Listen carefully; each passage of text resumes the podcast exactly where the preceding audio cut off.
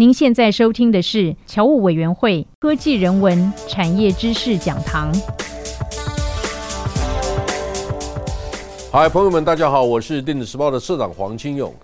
我想，我们谈到科技产业的改变，台湾有个地方大家不可能忘记，或者是不可能忽视它的重要性，那就是我们的新竹科学园区。但是大家可能不知道，新竹园区创办于一九八零年。新竹园区刚刚开始创办的时候。其实呢，没有几家公司愿意到新竹园区去设厂生产的。很多人都觉得说，台湾能够做研发吗？那时候我们的产业才刚刚开始萌芽。不过，毕竟有了一个很好的开始。我呢很幸运，我在一九八六年被上到新竹园区做产业规划的工作，所以我跟新竹园区也有很多的渊源。我大概知道新竹园区分成几个重要的大的产业，几个小的产业，它的周边资源的工业。为什么新竹园区的半导体生产效率比其他的国家好？它有很多很多的背景跟条件，还有很多人共同努力的成果。所以我今天用一点时间跟大家分享一下我所知道的新竹科学园区。大家知道吗？二零二零年的时候，新竹园区它的员工人数已经超过十五万人了。如果再把新竹园区 spin off 分分开出开枝散叶的台中科学园区跟台南科学园区加进来的话，我们所有的人数已经将近三十万人了，而且二零二零年的营收第一次超过三兆台币，三兆台币用美金来计算就超过一兆一千亿美金了。而且更难得的是，COVID-19 期间，二零二零年我们的新竹园区它的成长是百分之十五，然后半导体是出口的主力，还成长了百分之十九。光是新竹园区，它的营业额是四百三十五亿美金。那大家也许觉得，好像这几年新竹园区的营业额没有太大的成长啊。其实呢，是因为我们把工厂搬到了台南跟台中。依我所知，像台中的台积电大概已经贡献整个台积电营业额百分之二十，台南可能更大。为什么？因为我们重要的七纳米、五纳米可能往南部发展。我想这些都是台湾整个产业开枝散叶非常重要的成果。在新竹园区，它不是只有半导体。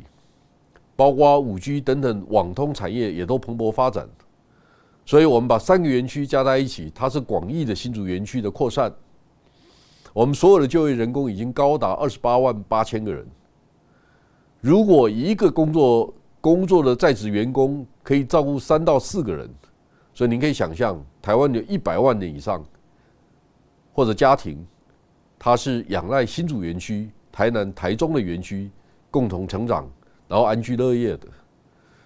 另外呢，半导体产业的资本支出非常的大。如果大家知道，台湾的 GDP 通常都是百分之二十左右是投资的项目来带来的贡献。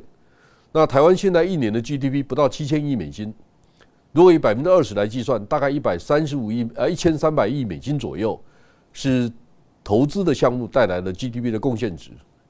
那您知道，台积电今年二零二一年光是宣誓。资本支出就会高达三百亿美金。那台积电周边包括 SML，包括应用材料，包括 Lam Research，包括 KL Tenko，很多的世界级的公司都在台湾布局他们的生产跟服务体系。这些周边的公司，外商也好，本土公司也好，他们所带来的投资其实也很大。所以，当台积电宣示未来三年会投资一千亿美金，我想你可以理解。周边带来的效益也会很高，那么台湾的 GDP 当然是一个很大的贡献。另外呢，科学园区需要大量的科技人才。现在我们面对一个问题，不是只有台湾本地供应而已，我们也必须开开始考虑从海外引进更多的科技人才。我们台湾开始能够把一些效益扩散到其他的国家、其他的地区。新竹园区在一九八零年成立的时候。其实之前它已经有半导体的生产实验线，那是工研院的。新园区有很大的优点，就是它临近交大跟清华两两家非常知名的理工学府。我以前提过，他首任局长叫何一慈，他是 Stanford 的博士。我跟何先生很熟，因为他是我第一个老板，所以我常有机会跟他讨教，或者他也告诉我很多他他知道戏骨的事情。然后我们也知道，新竹园区在初期的时候，提供了很好的租税优惠跟一站式的服务，然后双语学校。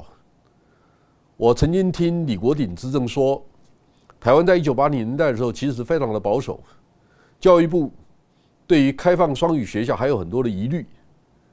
但李国鼎执政告诉我，他说有一个公务员很认真的去盖了八九十个章，才把新竹实验中学这个这个这个方法这个系统建立起来。所以呢，一个国家一个产业的发展成长，其实需要很多人一起努力。这些也许我们都不知道是谁，但他可能是我们国家的无名英雄。那我也曾经参与过新竹园区产业规划的工作。我那时候规划的是四个大的、四个小的产业。大产业包括半导体、包括电脑、周边设备、网通等等等等。小的产业可能是设备、材料啊这些行业、精密机械。大概我当初规划的是一九八六年。后来新竹园区知道我曾经参与过新竹园区的规划，曾经在三十五周年庆的时候请我去当 keynote speaker。其实呢，非常高兴在台湾发展的过程当中，有几件事情我有参与。但是大家知道吗？新竹园区成立的初期。基本上是乏人问津的，为什么？虽然政府积极的鼓吹，虽然积极招商，但是前面几年没有人想进去。那我们的官员就有人认为说，不要老是只谈研发，因为台湾还没到那个阶段。那也许我们去做 commercialize，就是商业过程流程的生产流程的改善，产品的价值服务、价值的研发设计也不错啊。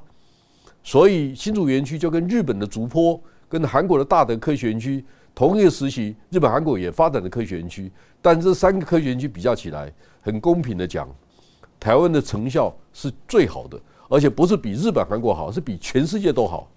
所以这一点，我们必须给第一代参与科学园区发展工作的这些公务员也好、企业家也好，给予他们高度的肯定。台湾因为定位不同。我们找到一个符合本土条件，而且以台系企业为主的一个工业园区。大家知道吗？到二零二零年年底为止那一天，台湾有八百零五家电子公司在台湾的股票市场上市。这八百零五家都是台商。我们很少外商会说到台湾来上市吧？那这些以台系企业为主的，反而在台湾发展出一套非常不一样的募资的方法。那外资呢，都是以周边设备或者是资源性的工业为主，所以我们刚才提到 SML 应用材料、KO Tenko 这些公司在台湾都有很棒的一个资源服务的体系，但是我们必须公平的讲，真正的这些发展的产业主力、创造附加价值的主力都是本土的公司。台湾呢，其实在一九七零年代的时候，为了产业能够升级，我们做了几件事情，我也觉得很。很了不起，特别在一九七零年代，台湾经历过两次的石油危机，而在这之前呢，台湾经济的主力是加工出口区。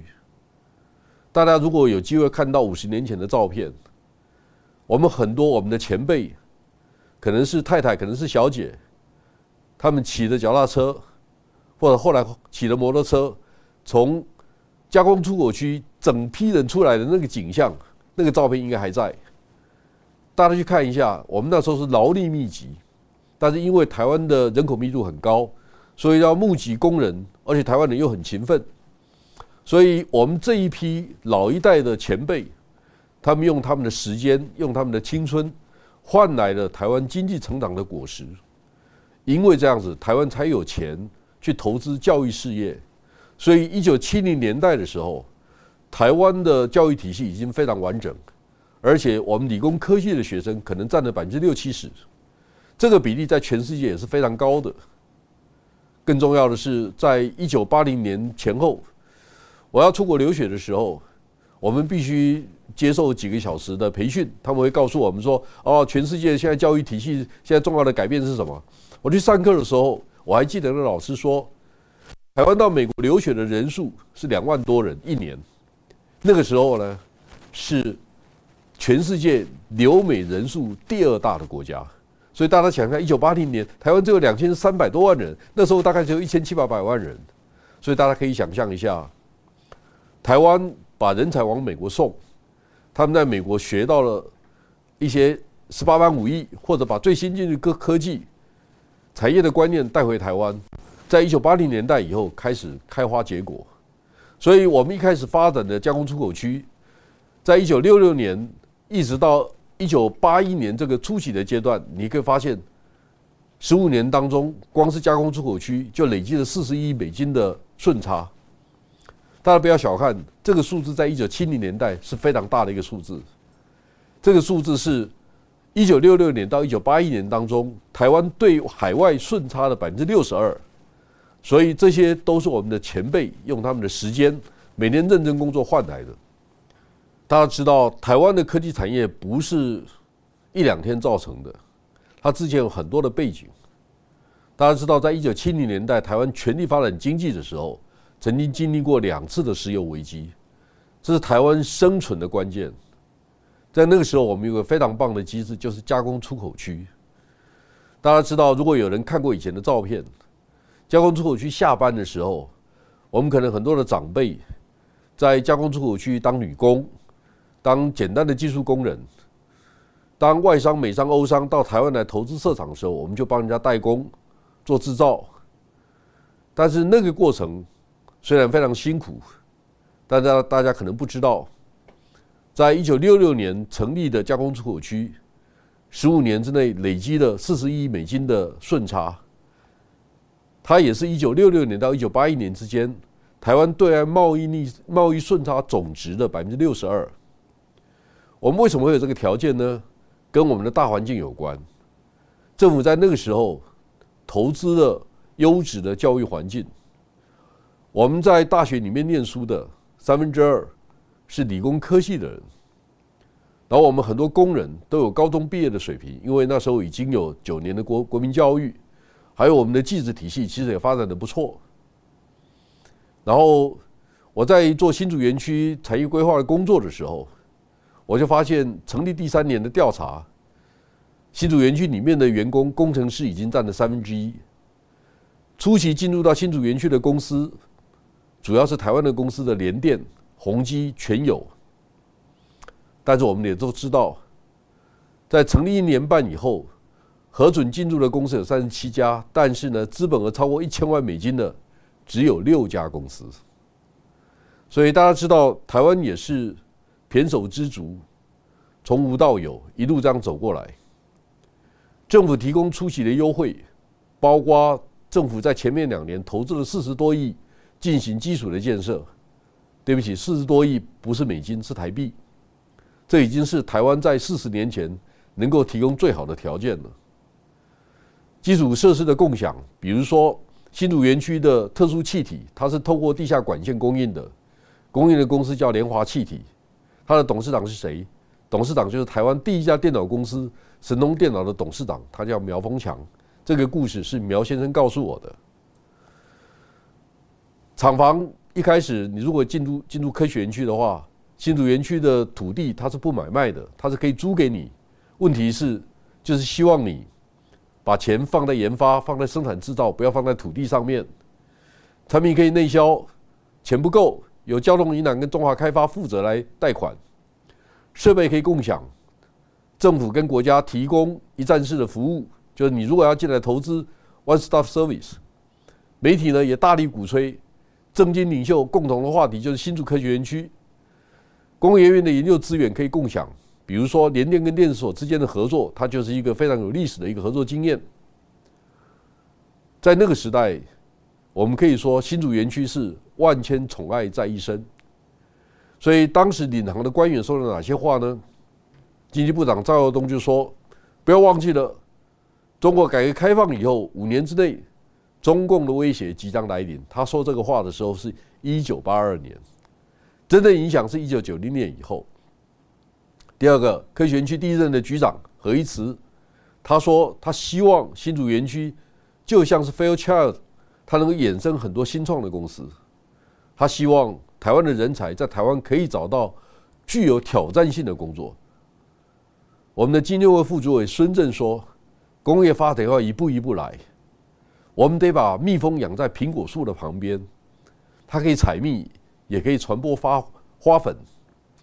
然后我们就看到。国科会的主委徐贤修，光做研发，民间企业可能没办法生存。所以他是聪明人。然后他儿子徐霞生后来回到台湾，担任清清华科学院呃清华大学的校长。我们曾经有很多次互动的机会，我们也知道这些官员在台湾出席的时候做对了一些事情，所以台湾能够成功，它不是偶然的。但是呢，那时候也很多外界批评新竹园区是特区租界，跟本土的工业搭不上线。其实呢，当初勇敢的面对问题、承担责任的官员是非常重要的。第二。媒体界在批评这些事情的时候，是不是做好充充分的准备、了解？产业的变化非常的快，我们用传统的方法很难建立一个世界级的工业。